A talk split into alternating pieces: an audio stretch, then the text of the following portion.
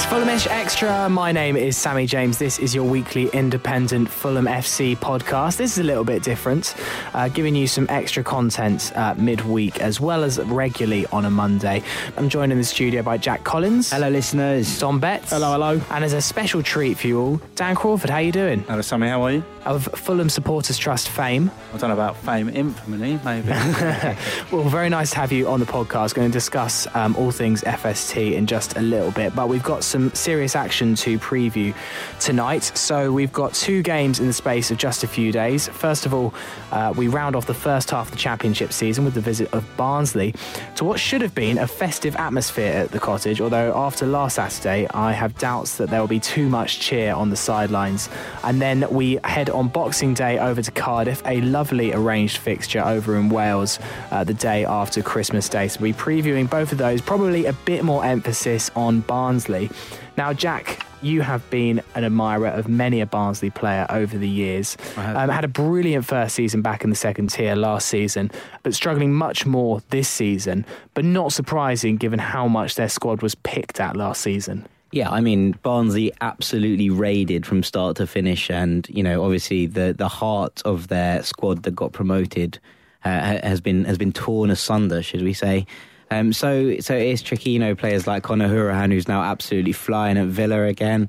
Um, uh, James Bree, who, who, who's flying less, but it, it is still a very good player nonetheless. And you know they haven't replaced those players in, in, the same way. You know it's very difficult to replace a player like Conor Hourihane with that much, you know, not so much ability. They've they've actually picked up quite well. Tom Bradshaw, I thought was a good pickup, uh, and Cameron McGeehan, who's coming from a lower, lower league. So Lloyd Isgrove used to be at, at Southampton as well. He hasn't quite stood up to the, the billing that he, he was sort of brought in on. But you know, Barnsley were always going to struggle second season, especially when you the amount of you know the amount of players are absolutely ripped from them. So it, it makes it difficult. But you know, we're good at giving teams that aren't very good points. So we'd imagine that you know when we play a two eight zero on on the weekend, that we'll almost certainly lose one 0 and uh, Tom Bradshaw, as you mentioned, has been their main source of goals. Oh, for a strike with seven goals. That would be a that would be wonderful, wouldn't yeah, that'd it? be nice. Yeah, we, we, it wouldn't matter though because if we had him, we wouldn't play him.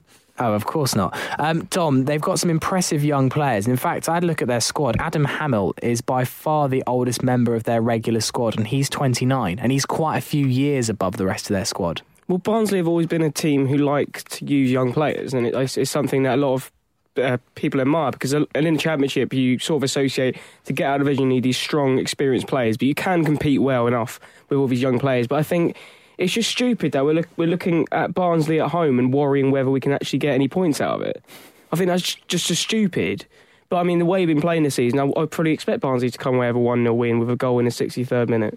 Um, Dan, how are you on Fulham trivia, Fulham stats? Are you fairly strong? I don't know. Why don't you try me? Okay. When was the last time Fulham drew nil nil at home in the league? It's about 180 games ago, 170 games ago. Can you name me a year? I want to go first season of Jol.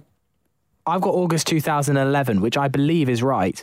Yeah, no, it would be, isn't that August 2011? That would be Aston Villa at home. That's exactly exactly it. So well done. You've uh, passed the test with flying colours.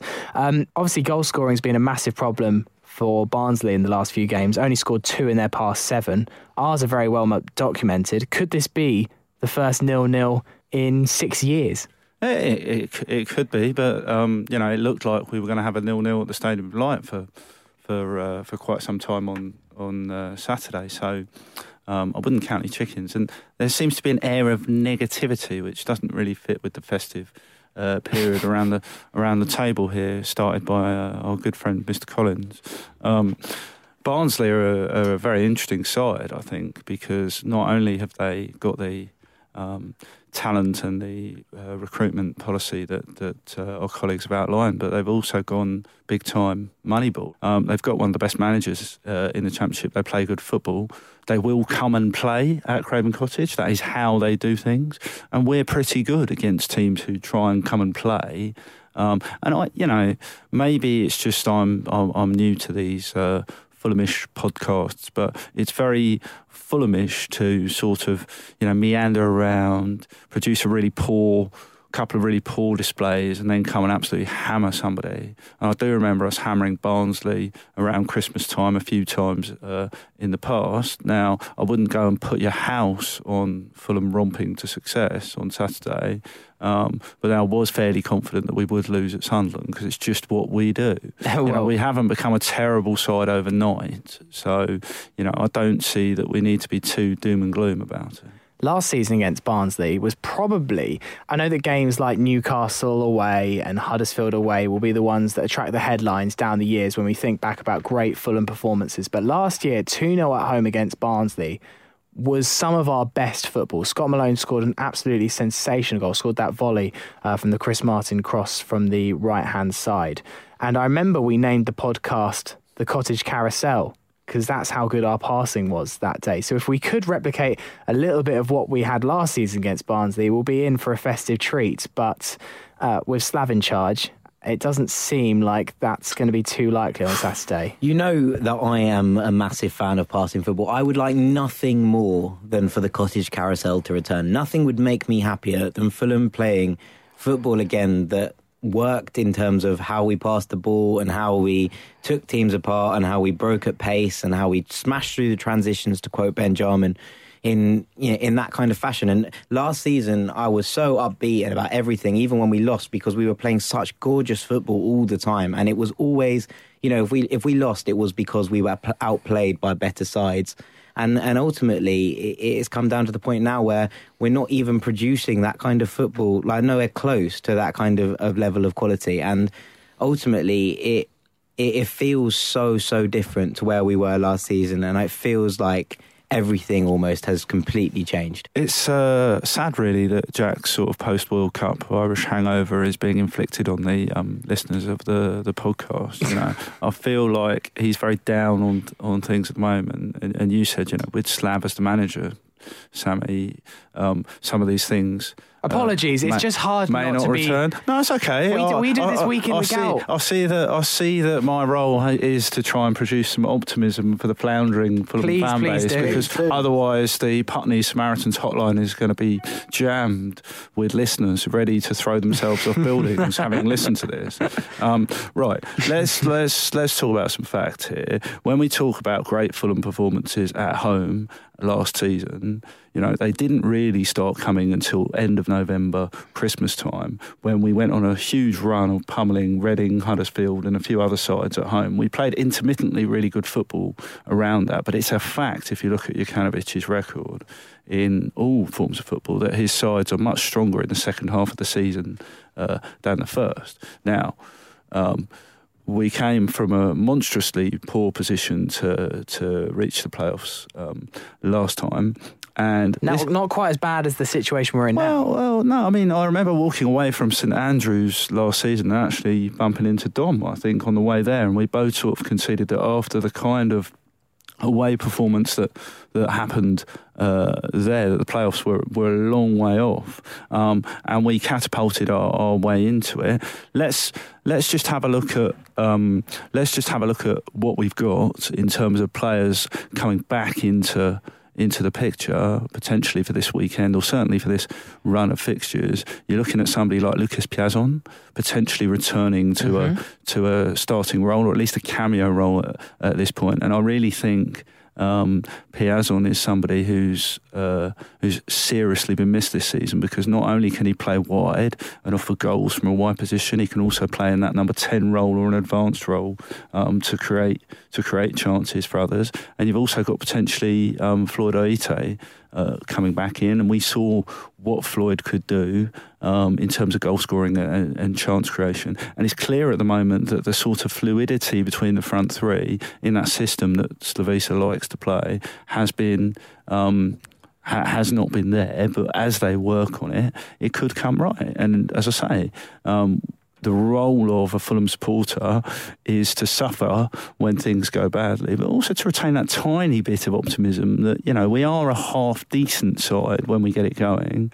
And one of these days, hopefully we're going to show it. I guess the shame for me is that we've had 22 games this season, and I can think of about three times where I've been genuinely entertained by this Fulham side this season and genuinely had proper hope coming out of a game. I, even when we've picked up a few victories, you know, I'm thinking back to Millwall and Birmingham, I, I've been hardly overcome with excitement after watching the game and thinking this is a side that's got real promise and going on. And I just think some of the decisions Slav are making are baffling at the moment. I don't think it's Slav out.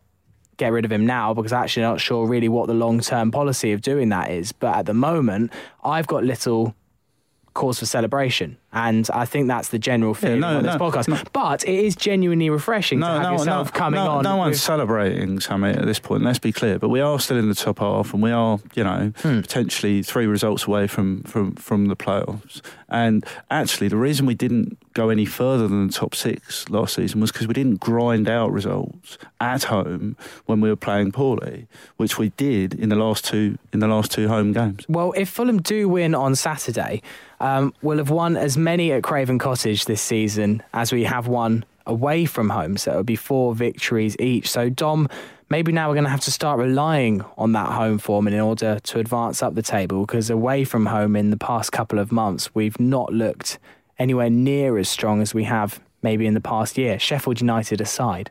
I mean, people just need to acknowledge that we are just a mid-table championship team. As far as I'm concerned, we've we've shown over the last three or four years that that's the standard we've sort of led up to, and people still have this thing because we're in the Premier 13 years. We should be challenging for every year, but so are Blackburn, so are Bolton. That's what they were, and then they turned into these mid-table champion sides, and both have been relegated to League One in recent seasons.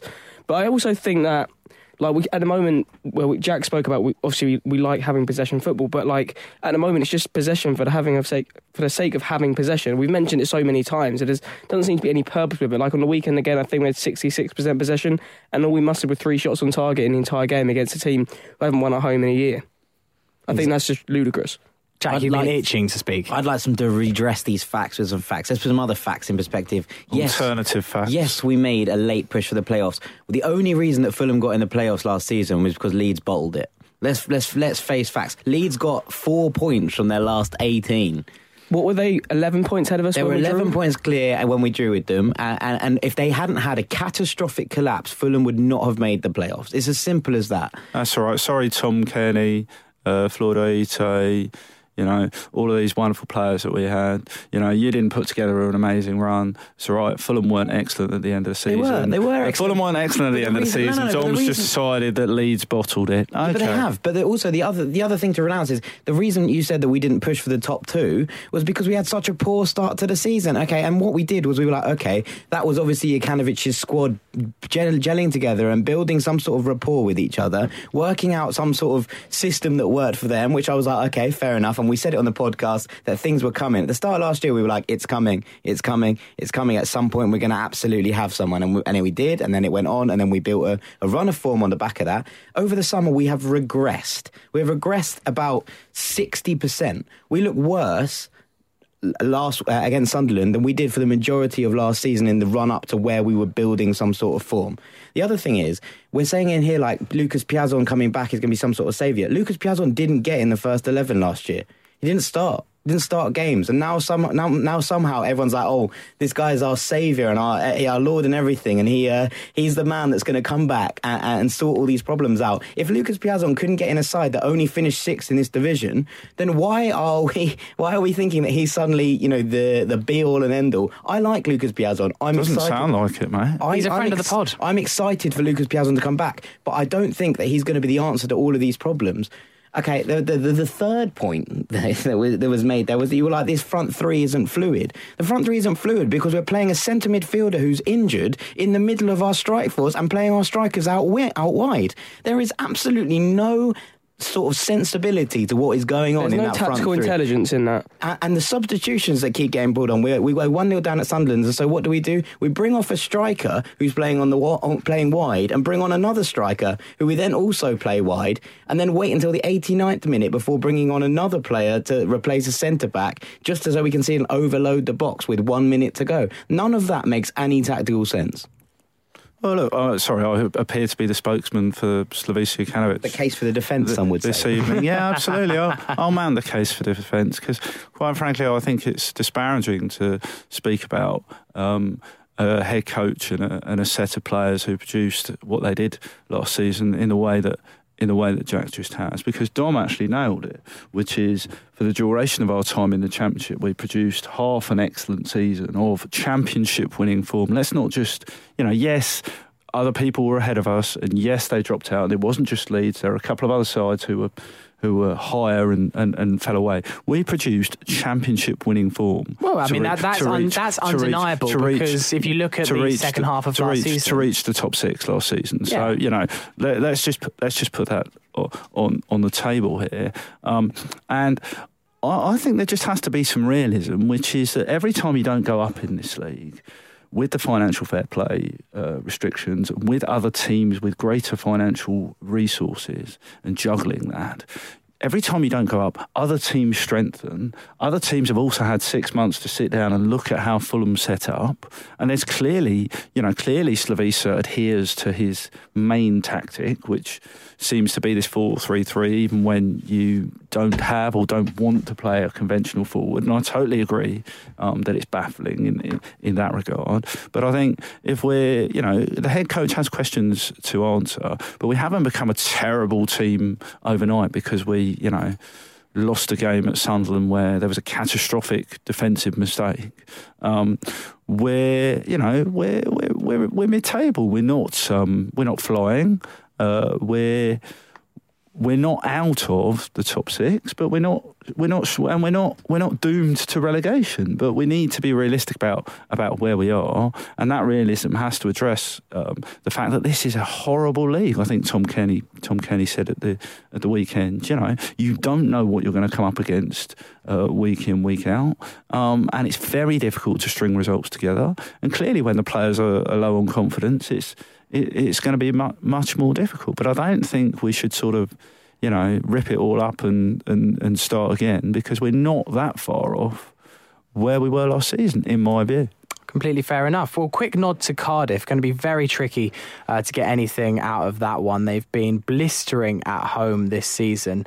Uh, what a difference a year makes, though. And as you point out, this league is ruthless. We went to their stadium pretty much this time last year, back in early January, played them off a park. I know it was an FA Cup fixture, but still, the difference between the two sides at that time was alarming for a Cardiff fan. And then you and you look at it now, and they're they're singing Sol Bamba's name in the stands. So it's going to be a very very difficult one to get anything out of that game. Yeah, I mean, look, can we just also give a kind mention to both uh, the FA and the EFL for their wonderful scheduling of the both of those fixtures? Well, I actually did want to talk to you about this. I'm glad you've brought it up. Oh, Okay.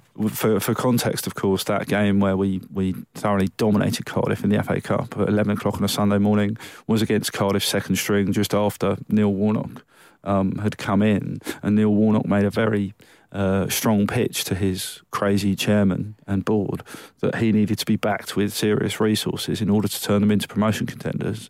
Um, and when we played them in the league, it was like lump it to Kenneth Zohore. So it'll be interesting to see if their tactical uh, plan has progressed beyond there. The point about uh, you know, so we followed up a Sunday 11 o'clock kickoff for the might of BBC Wales um, with a Boxing Day uh, kickoff in Cardiff when the EFL has stated policy that says they'll make it easier for supporters to attend local games over the festive period. So not only have we got um, Cardiff on, on Boxing Day, where there's very little realistic chance of people getting any kind of public transport to the to the fixture. We follow it up with Hull um, uh, before the new year again, when um, supporters are going to find it very difficult to to to get to games. And you know, I know we're not all enthused at the moment about following Fulham away, um, but it should be a little bit easier than it is in my view. Well, I, I'm I'm very angry. I mean, I'm around between Christmas and New Year. I potentially could have gone to a game or two had it been anywhere even slightly closer to the southeast, but I can't make Cardiff and Hull. And to be honest, when I saw those fixtures come out, plus also then to have your only festive fixture. Uh, two days before Christmas isn't ideal for a lot of people, and there's people in this podcast that can't make it. And then to have the fixture not even on New Year's Day, Mm. but on the Tuesday evening Mm. on a work day. It's a pretty terrible. It's not ideal. Festive and, fixture lineup, You know, we've made it clear to. Uh, so we made so. The, so the reason that uh, Fulham have been away five years in a row on Boxing Day is because there's an arrangement, a policing arrangement, um, and a memorandum that's signed between the EFL, the Premier League, and the respective authorities, which is that Chelsea. Sorry for swearing on the podcast. take um, take priority. Um, with their with the policing matters, and of course you can't police two games uh, simultaneously locally. And uh, the English Football League have sort of decided not to intercede with this, um, and made it worse because you could have put a derby or a local game. In, London or the southeast, as you say, uh, Sammy, but you know the fixed computer has given us Cardiff, which I think most people would agree great weekender potential, great uh, city to go and enjoy Mm. if you have the time to, to go and do it. Put it on Boxing Day, and the only realistic hope is either driving yourself or um, letting the, the club coach take the strain, and we'll see um, just how many people how many people want to do that. But frankly, it's another um, indication that the modern football fan is taken for granted. Uh, by the football authorities, in my view. Well, Dan, uh, we're going to speak to you much more about um, FST, Supporters Trust Matters, in just a little moment. Uh, but first, let's catch up with a Barnsley fan about this Saturday's fixture. It's Sammy here, and I'm joined on the phone by Chris and Carlo from Reds Report, a Barnsley FC podcast. How you doing, chaps? We're doing fine. How's yourself? Yes, very good, thank you. Looking forward to the game this weekend. Now, uh, you've had a new takeover this week. Not very often you see Barnsley at the top of BBC football, but there you were yesterday. Big news of a takeover. Uh, lots of interest in this one, so imagine it's been a fairly busy week for you guys. Yeah, I mean, we, we record, and obviously, because of everything that's happened, we've had to record elsewhere, but we've still been able to talk to players, ex players, and current players. Um, it's nice to see uh, the BBC putting Barnsley at the top. Um, you know, his name wrong, they did as well. Well- they didn't put an N in Barnsley, so these things happen. but, but it's no, it's it's nice. Uh, from the press, press conference, a consortium of, of owners. There's, um, the, the, you know, we, we, we've got Billy Beane, obviously from America, uh, Chien Lee uh, from China. There's another gentleman from From India. from India, and uh, yeah, all experts in their own fields, bringing their expertise to Barnsley. And, and for a lot of people, Barnsley is a very, you know, some people say teams like Barnsley should be in this division. Um, but they were talking about it's quite refreshing to see a team in the championship. We are self-sufficient. We're not in any debt. And um, yeah, um, I think exciting times ahead, and I think that starts maybe not on Saturday at Craven Cottage, but definitely I think we'll see a difference in the transfer. Yeah, and in the transfer window starting in January. I'm excited to see how Barnsley goes with the Moneyball approach, which has been spoken about a lot. Obviously, Fulham have been using it for several seasons, as have our neighbours Brentford. So, interested to see what you guys do in the transfer market. Now, it's not going so well in the league for you this season. Uh, but it was always going to be a difficult second season after losing so many key players last year. Yeah, It certainly was. You know, the thing is, the, the, the year 2017 has been a disaster really on, on the field. We've actually only won 10 league games in 2017, which when you look at the, the year we had in 2016, it's two sides of the coin, isn't it, Sammy, for Barnsley in that respect. But, um, you know, we, we've got to look at it and say we're out of the bottom three. Paul's brought in 17 new players using the Billy Beane approach. I we've done that ourselves the last three or four seasons. So for the players that he's brought in, I think we're just more than happy to have our heads above water and be, be out of the relegation zone, to be honest. Yeah, and I think it's you know it, January 16 was key um, when uh, it, it started then with Conor Hourihane, James Bree, and Sam Winnall leaving. Um, other stalwarts that we then still had in the club, and we were hopeful of keeping hold of them, but. Bye to Mark Roberts, club captain, local lads. Bye, bye to Marley Watkins. Bye to Josh Scowen, and, and the list was endless. So to bring in 17 players, and I'm just looking at Chris. I think none of those players had any championship experience. Um, It's the ones that were left, mate, in, in, in Adam Davies and, and Adam Hammill Yeah. and, and, and Angus MacDonald. So it was a new a new era for all the players. as It well. is, and, and, and definitely, you know, most of the time now, I mean, our captain's been injured um, for a couple of weeks, so you only really have Adam Hammill and Adam Davies in goal. that you might recognise at Craven Cottage on Saturday. Yeah, there's not many household names. You've got such a young squad. It's, it's very impressive to see you bringing through so many young British players. In fact, do you have any non-British players? Oh yeah, you've got Thiam and Yiadom. Um, from from what yeah, from what I can Yiadom see. Is, uh, Yiadom obviously played for us last season from Ghana. Uh, Mamadou Thiam, a young player brought over from France and, and sort of finding his feet, I think, in the championship at the moment. He's, he started his first game not long ago and he seems to be doing okay. In, I think Paul, Paul is still looking for his, a, his, his best 11 if he's not plagued by injuries, but also in what shape that best 11 actually sets up on the pitch. I'd say so, yeah, that's fair. Um, apart from those two players you mentioned, who should Fulham fans look out for on Saturday? Who are the danger men? Obviously, Bradshaw's been chipping in with most of the goals, as has Harvey Barnes. Harvey Barnes is the one to look at. I think the, the, the thing about Harvey is he's in, he's, it's his ability to change nothing into something. He did it at Hillsborough. He did it at Burton as well when he was on the byline and he cut in and smashed home. He did it at home to QPR, another game we should have won. Harvey Barnes definitely want to keep an eye on for the future. And, and George Moncur, if he's on, on his on his mettle, if he plays in the number 10 role, George Moncur can cause serious problems. And I think for me, and that, that's probably one of the downfalls of, of the squad as it is at the moment, two, da- well, not dangerous, players for me that stand out at the moment are Harvey Barnes, who's obviously on loan uh, from Leicester, and Joe Williams as a defensive midfielder um, on loan from Everton. I think Joe Williams 19, just gone 19, 19 or 20 again. Um, both of them played together for the young Lions squad uh, in the summer and obviously did extremely well. But I think those two, if anything, will stand out as a, as a talent. Um, now, I think last season you saw Fulham at our very best. Uh, it was two very impressive performances from the White, first up at Oakwell and then back at the Cottage in January. I imagine, yeah. though, you'll be confident, though, of getting a result this season given our inconsistent form. It's not a bad time to be playing Fulham. I, I, I, I don't know. I mean, I voted for Fulham as the best team in the Championship last season because I think both at Oakwell and at Craven Cottage, I thought you were leagues and leagues above anybody else that we played that season. And there's not for flutter because we're on the podcast. No, yeah, well, we said it earlier in the show. If you actually listen back to our show, we mentioned to the, the Radio Sheffield reporter who we spoke to actually labelled your team the best team we'd seen yeah. that season when covering Barnsley. So, it, it's, it's, but it's a different team again, isn't it? Yours is probably a different team. Ours is a complete. If we played you now with the players we had last season, we'd probably be quite confident. But you know, again, we we've just gone through who we think will be playing, and we can't even decide on the back four as yet because of injuries and, and, and changes that he's made to the squad.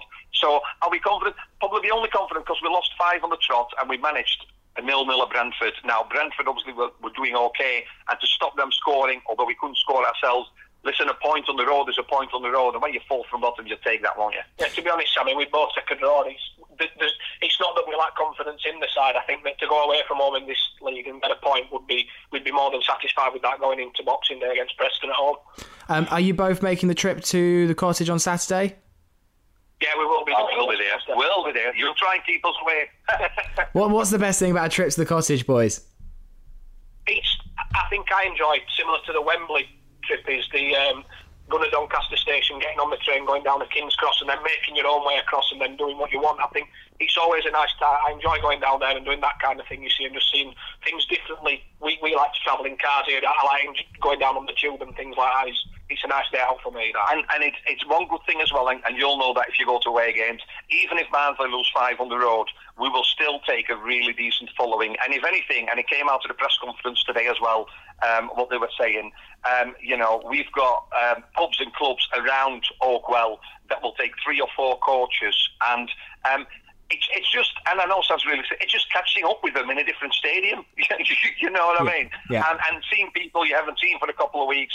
Uh, but yeah, a trip to the capital. Uh, hopefully, it's it's not as cold as what it is up here. But yeah, always look forward to it. And I like a walk through the park around Craven Cottage as well before the game. I remember doing that in 2000 when we came with Dave Bassett, and that was a, a memory that I hold on to because we were a good side that year as well. And I, I do remember things like that. I always enjoy coming to Craven Cottage. Well, one reason I'm kind of hoping we might get knocked out of the cup is that I'm looking forward to a trip to Oakwell uh, in January because I've never been there before. So I'm hoping to make the trip uh, in late January. Boys, um, can I just get a prediction before you go? Yeah, we, have just done one uh, on, on our podcast. I've gone, I've gone for a one-one. Yeah, and I'm going to take a, I'm going to take a nil-nil. I think hard to beat. We'll get another point on the road. Well, interestingly, we just mentioned it earlier in our podcast. There's been no nil-nil at Craven Cottage in the league uh, since 2011.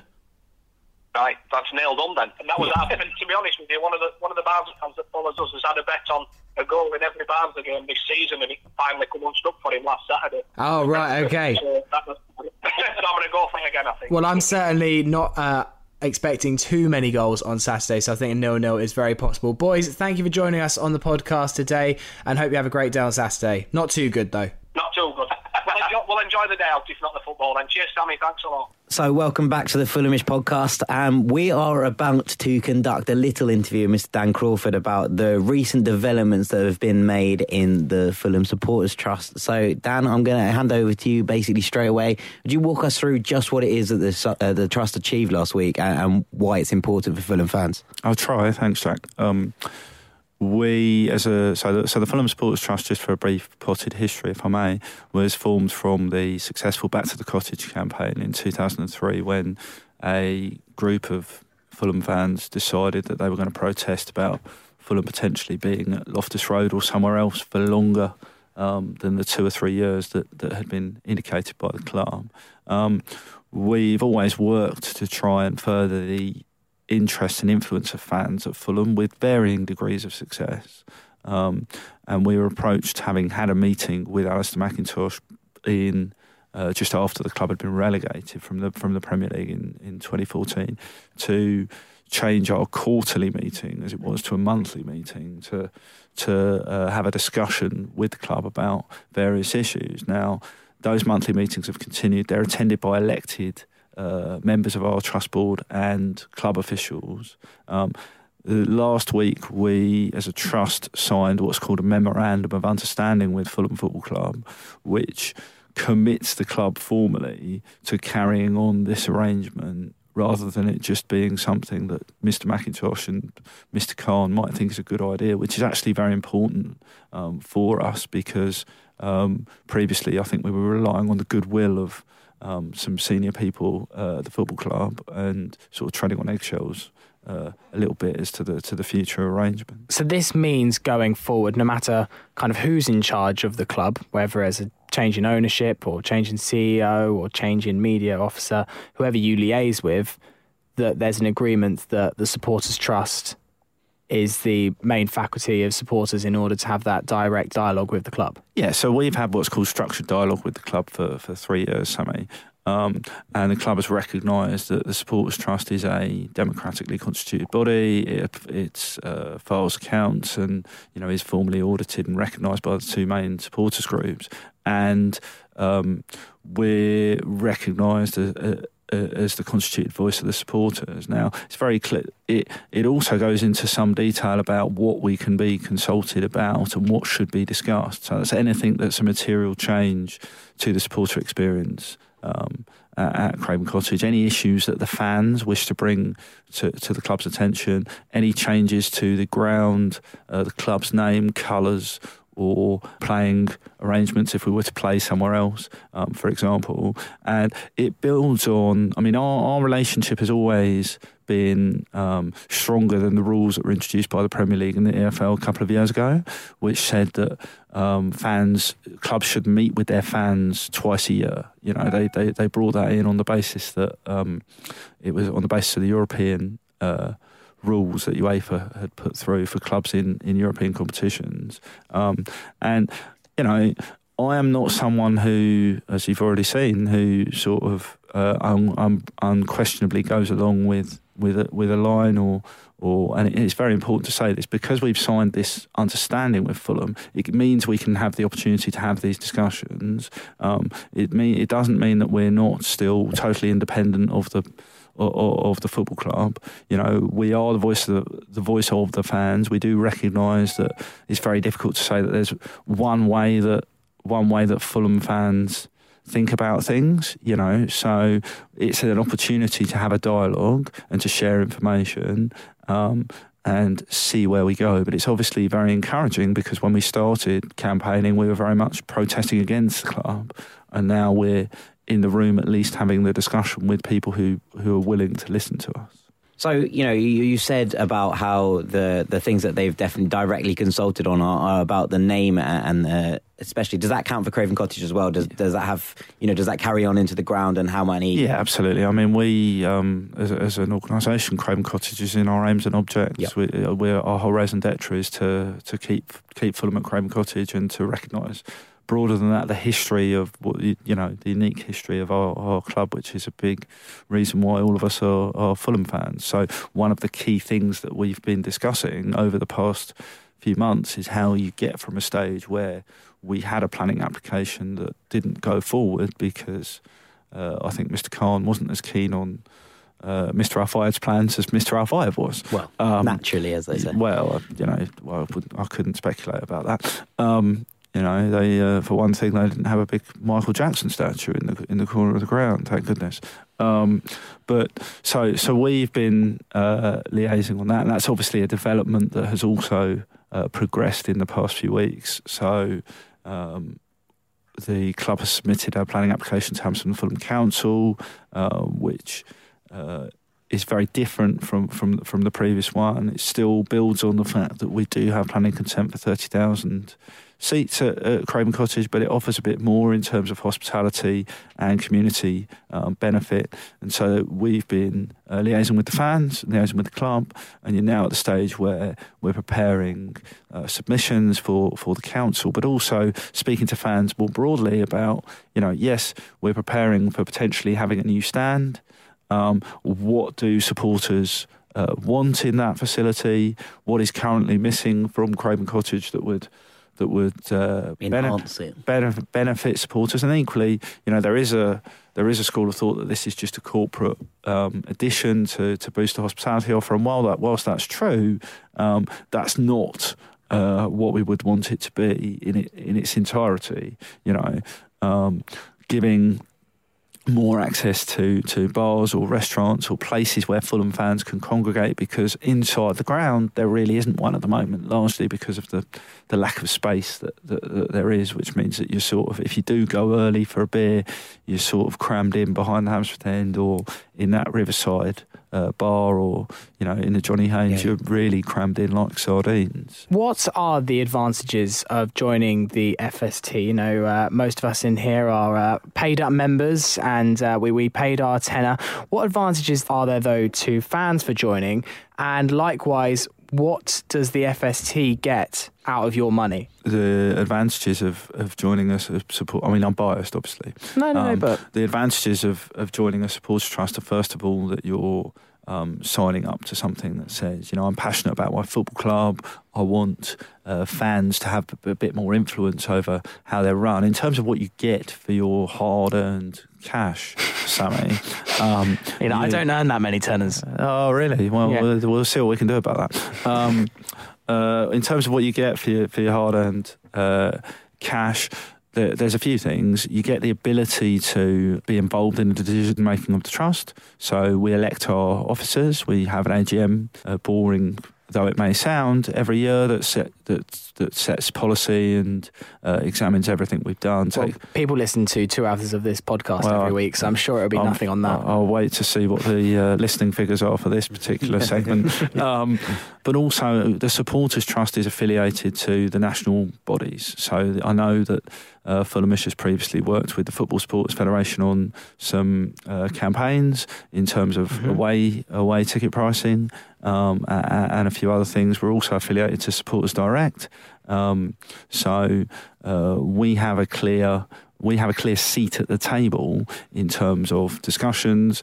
Um, the chair of the Fulham Supporters Trust, Tom Greatrex, is also the chair of Supporters Direct now. So that means that he goes and meets with the, the FA. We meet with the football authorities regularly. And for, you know, one of the big things that we've done is. Um, is represent Fulham fans wider than just at the club. So we have a regular meeting with the police where we talk about policing and stewarding. Um, which uh, at some away grounds is disgraceful, um, and we try and boost the Fulham Fulham experience. So as a as a member of the Supporters Trust, you get a regular email, you get some newsletters, you get quite a bit for your ten pounds because also you could come along to some of the events that we we've started to run. Uh, there was one with Micky Adams uh, a couple of weeks ago, which was pretty good, um, and we Yeah. also had Brian McBride. Uh, back a, a, a bit earlier in the season, so we're trying to, and we have an end of season uh, fans dinner as well. But we're open to suggestions, you know, of of things that um, that people think a supporters trust should be doing. Because at the end of the day, we are the voice, we are the the fans' trust. So you know, we're not we're not. Um, we're not jealous if uh, or, or, or too proud to take on a good idea wherever it comes from. My next question was all going to be about those events, but you have actually covered that. So Dan, I'm gonna I'm gonna pitch you on a uh, what where do people go to join the trust and, and how do they get involved? Uh, it's very simple. So you go to fulhamsportstrust.com um, and there's a, first of all, have a read of all the stuff that's, um, that is on there. So when we're talking earlier about um, the memorandum of understanding and the dialogue, uh, you go, there's fulhamsportstrust.com forward slash structured dialogue, which uh, takes you through all of that development. But actually, there's a join us page um, where you can if you if you're so motivated by, by these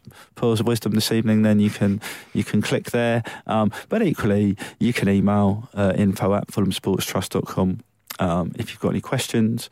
Um, and we try and uh, be as proactive as possible in in, in recruiting people um, and also answering queries of the fan base because you know uh, we're not we are a membership organisation that is true, but um, you know we, we totally respect that people might not know about the trust. So when they have a query, we we, we try and answer it. Brilliant. Well, Dan, thank you very much for coming on. We can also read uh, any of your articles as well at hammyend.com. Uh, we're a bit we're big fans over here uh, at Fulhamish and uh, some of your other con- contributors that you have over there as well. So thank you for uh, your very passionate thoughts on uh, the upcoming games and uh, Sunderland and everything like that. And it's good to find out a bit more about the Supporters Trust as well. And I'm sure to many people it would have been very informative. So thank you for being on. Thanks very much for having me. Lads, do you know what would be the perfect Christmas present? Beer, Yeah, exactly. Do you know where you can get that? beer fifty two. Well done. Do you know how you can get it really cheap? Put code Fulham in the checkout. Perfect. You actually get a free crate of 10 craft beers. Benjamin, how does that sound? Tasty. Dom Betts, how does that sound? Team cans. Use the code Fulham at beer52.com and get it in time for Christmas. The code's not going to last for long. Hashtag Christmas cans. Big bag of fat Christmas cans. Well done, lads. All right, welcome back to Fulhamish Podcast. My name is Sammy James, and as it's Christmas and it's an annual tradition that we started one year ago, it is time for the Fulhamish Christmas quiz. Yeah, everyone's very excited in the studio. So, yeah, ho ho ho indeed. So, each of us have written two questions each, and we are here to answer each other's questions. A maximum score of six. You can play along at home, and of course, your maximum score is eight. Let us know how you get on on all of the socials at Fulhamish Pod. We want to know your scores and who is the king of or queen of the Fulhamish quizzing. Okay, shall I start off with some questions? Yeah, go on, Sam. Hit us up. Okay, so my questions are both based around Christmas, That's nice. as it's the time of the year. Hate you. Last Christmas, what position were Fulham in the table? And for a bonus point, how many points did we have? So this, this quiz is now out of seven and nine. Well, you've already ruined the scoring. you can't give those. um. Okay. No, it's just a bonus. Okay, there's no extra point, but you know, just kudos. So last Christmas, what position were Fulham in the table? We all got one? Yeah. yeah, yeah. Yeah. Okay. Who is the last team we played at home on a Boxing Day? Um, Jack's googling it. Yeah. Yeah, I get off Google. I know the answer. I don't think I've gone with too difficult there. I've gone with one tricky and one not so tricky. I know the answer. Surely everyone should know the answer. It's not that hard. It is hard. I don't know it. Can't, can't fan you are, Ben. They're my questions. Alrighty. We're going round anti-clockwise. So Jack, on to you. Okay, I will go next.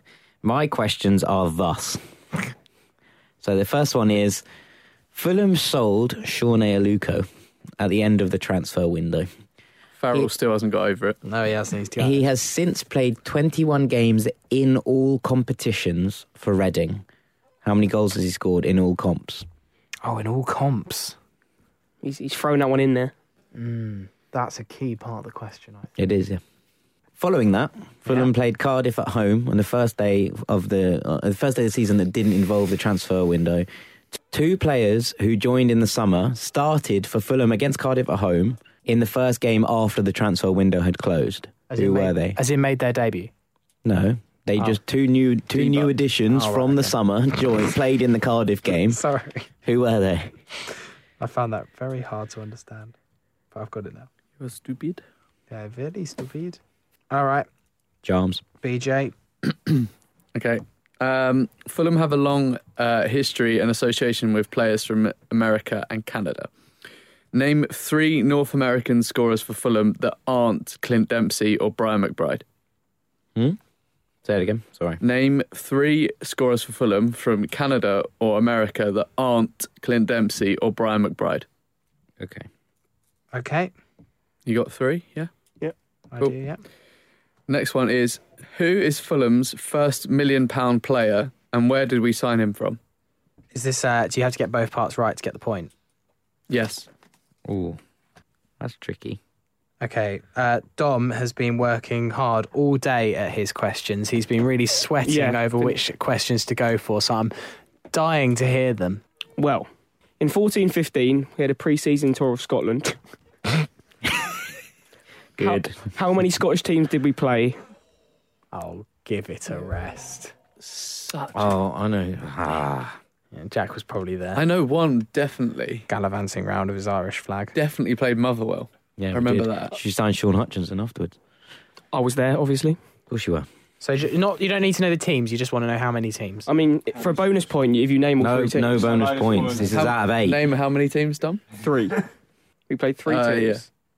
Okay, next question. Before Poznan in pre-season this year, Brilliant. I said, what? Before Poznan in pre-season this year, I mentioned it on the pod before. What has been my favourite European pre-season? Oh, I got this. So easy. Yeah, I got so easy. Shout out David Field if you're listening. Okay, I think that is it. We all had time to answer our questions. Yeah. Right, so I said last Christmas, what position were Fulham in Oh. the table? And uh, a bonus, which doesn't get you an extra point, just, you know, for Kudos. fun and games. How many points? Jack? Ninth. Ben? I put 11th with 37 points. Oh, yeah, how many points? Mm, 39. Okay. Dom? 12th. I didn't put any points down, but I just guessed like 38. Jack, you spot on. It's ninth. Hmm, I know. He knows. How many points on. did we have, Sam? Uh, we had 33, so four more than this time last season, just out of pure interest. Shit. Uh, who is the last team we played at home on a Boxing Day? Chelsea? I didn't know. West Go on, Ham. Have a guess. I put Aston Villa. Southampton, when Berbatov scored and did uh, keep calm and pass Berba the ball, or whatever it was. No. Yeah, no, I didn't know that. So, Who did you put? I put West Ham because I thought it was the time we played West Ham. Yeah, and then Carlton Cole scored twice Yeah, and we That went, lost season- 2 That 1. was the season before. And there were two who presented the ball. To Carlton Cole, and striker half. Aaron Hughes scored. Yeah. And then a two who presented the ball to Carlton Cole, and they went 3 1. But the season we went down, Wasn't he supposed to be in prison at that point? we point? played. We yeah, let's not go there. We played. Um, we played Southampton at home, and Berbatov scored, and uh, Chris Baird gave away a penalty for handball. Indeed. Finished Right. 1 1. There we are. strong memory. Okay, so Jack's still on one point, the others are on zero. Uh, if independent adjudicator Dan it agrees with me. Mm-hmm. Yeah, that's what I've got. Okay, right, Jack. So I said um, Sone Aluko's played 21 goals in all competitions for Reading. How many goals he scored, Sammy? Two. Ben? Two. Dom? One. Yeah, Dom, Dom Betts correct. It's a, Ah. it's It's a a classy trick- little trick trick, question, question, yeah, from your yeah. boy. He actually hasn't. Ah. All the all those 21 appearances for Reading have been in the Championship. Little dick. That was what it was because I was like, I know he scored one, but I assumed he must have scored in the cup. Whoopsie. Ah. Sue me. All right, so Jack and Tom on I'll one. see you in court. Um, so, Stay who were the Craig two? Fine. Who were the two players that played against Cardiff? The two uh, new players to the club, shall we say? Do we have to get both of these? You have to get both of them for a point. This season, two new players started for Fulham against Cardiff. Can you name them both for a point? Um, I'm gonna change my answer. It's last minute. Font and Norwood. No, Molo and Norwood.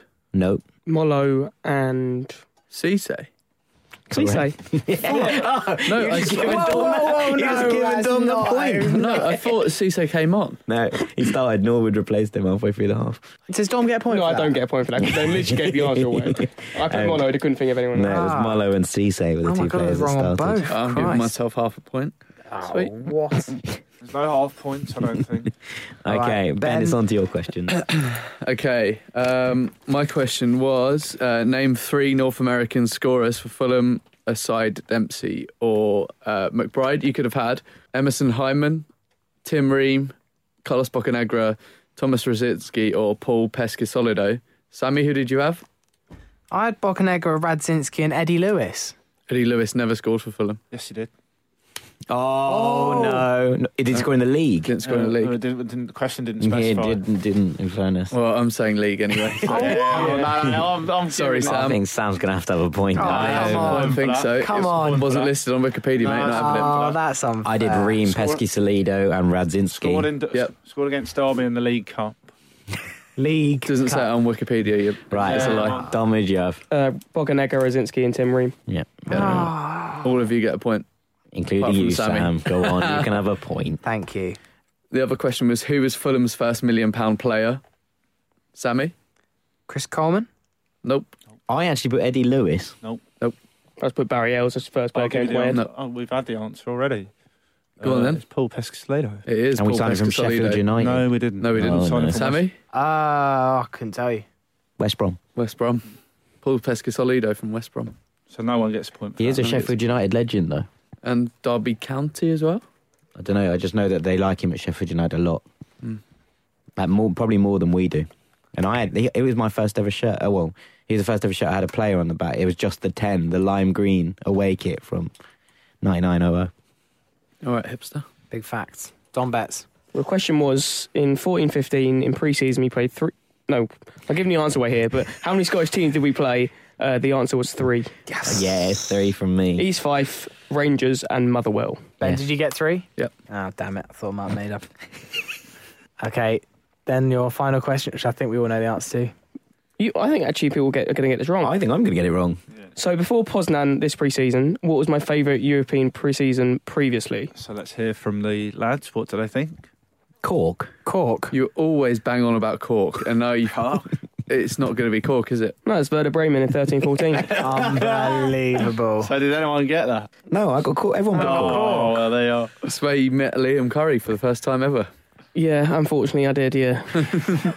Big friend of the pod, Liam Curry. There you go. All right. Well, Great. final scores. So I got uh, one, I think. Oh, well, Dan, if you've got the scores there. I've got the scores. So I, I, I don't know whether we prepared for this eventuality, but there is a tie. Uh, so we'll, we'll just leave. We'll probably. one point. but we'll go. We'll go in. We'll go in uh, ascending. In, in. We'll go backwards first. Yeah. So Sammy, you got one point. Brilliant. Well played. Ben's got two points. And Dom and Jack are going to have a Christmas quiz off at some point because they're tied on three points. Three points for the lads. Well done. yeah, Just me. that's it. we'll have a pint off later. So I think I think video in, the ne- in, the put it on ne- in the next pod that you do, we should have a, a compilation of questions put together by either the listeners or somebody, and uh, we should have a sort of sudden death off. No, it's just who can down a pint quicker gonna have a late live pint off on the Twitter feed of the podcast better, later. yeah. it's Okay. Well, um, a reef off. Cottage Talk and Fulham Focus challenged us to a quiz. So there we go. You two are nominated to play. Excellent, mate. Really We're going to do absolutely dreadful, aren't we? yeah, we'll, um, we'll we'll really show us up on that quiz. then. That was the playoffs for it. Right. Well, thank you for listening to this Fulhamish extra. To Jack Collins, thank you very much. Thank you, Sammy. Ben Jarman, thank you very much. Yes, Sambo. Dom Betts, thank you very much. All right. And independent adjudicator Dan Crawford, thank you very much. Been a pleasure. Uh, lovely to hear your thoughts on the FST and also all the preview to the Barnsley and Cardiff games. So, what's happening with the pod over Christmas? We won't be in a studio, but I'm hoping that after Boxing Day, we will be able to put a little pod together, maybe from our own respective homes, uh, with a Cardiff reaction, Barnsley reaction, and also a Hull preview as well. That is TBC, though. That is depending very much on technical capabilities. I'm going on loan to Barcelona-ish. Yeah, for the Jack, Jack is Jack is out of action. I'm hoping Dom might be able to be called on though. Yeah, just give me a call on the, in the car back on from Cardiff. There we go.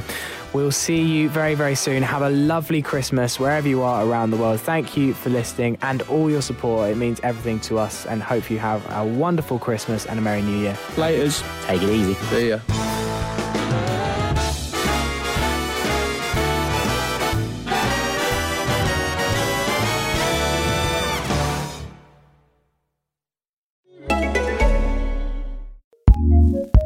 ACAST powers some of the world's best podcasts. Here's a show we recommend. Hey, it's Maria Hinojosa here. And Julio Ricardo Varela. We are the co hosts of the Roundtable podcast, In the Thick, where we talk about politics, race, and culture from a people of color perspective. That's right. Every Tuesday and Friday, we bring you the latest political news, covering the stories and issues that matter to communities of color with amazing POC journalists, activists, and academics from all over the country. So you're not going to want to miss our coverage because we have a lot of fun. We do. Which means that on election night, November 3rd, we are going to be hosting a live virtual show to give you the much needed POC perspective on this crucial night in our country. Follow us on social media at In the Thick Show to make sure you don't miss the updates and this live analysis. Subscribe to In the Thick wherever you get your podcasts. ACAST, ACAST recommends.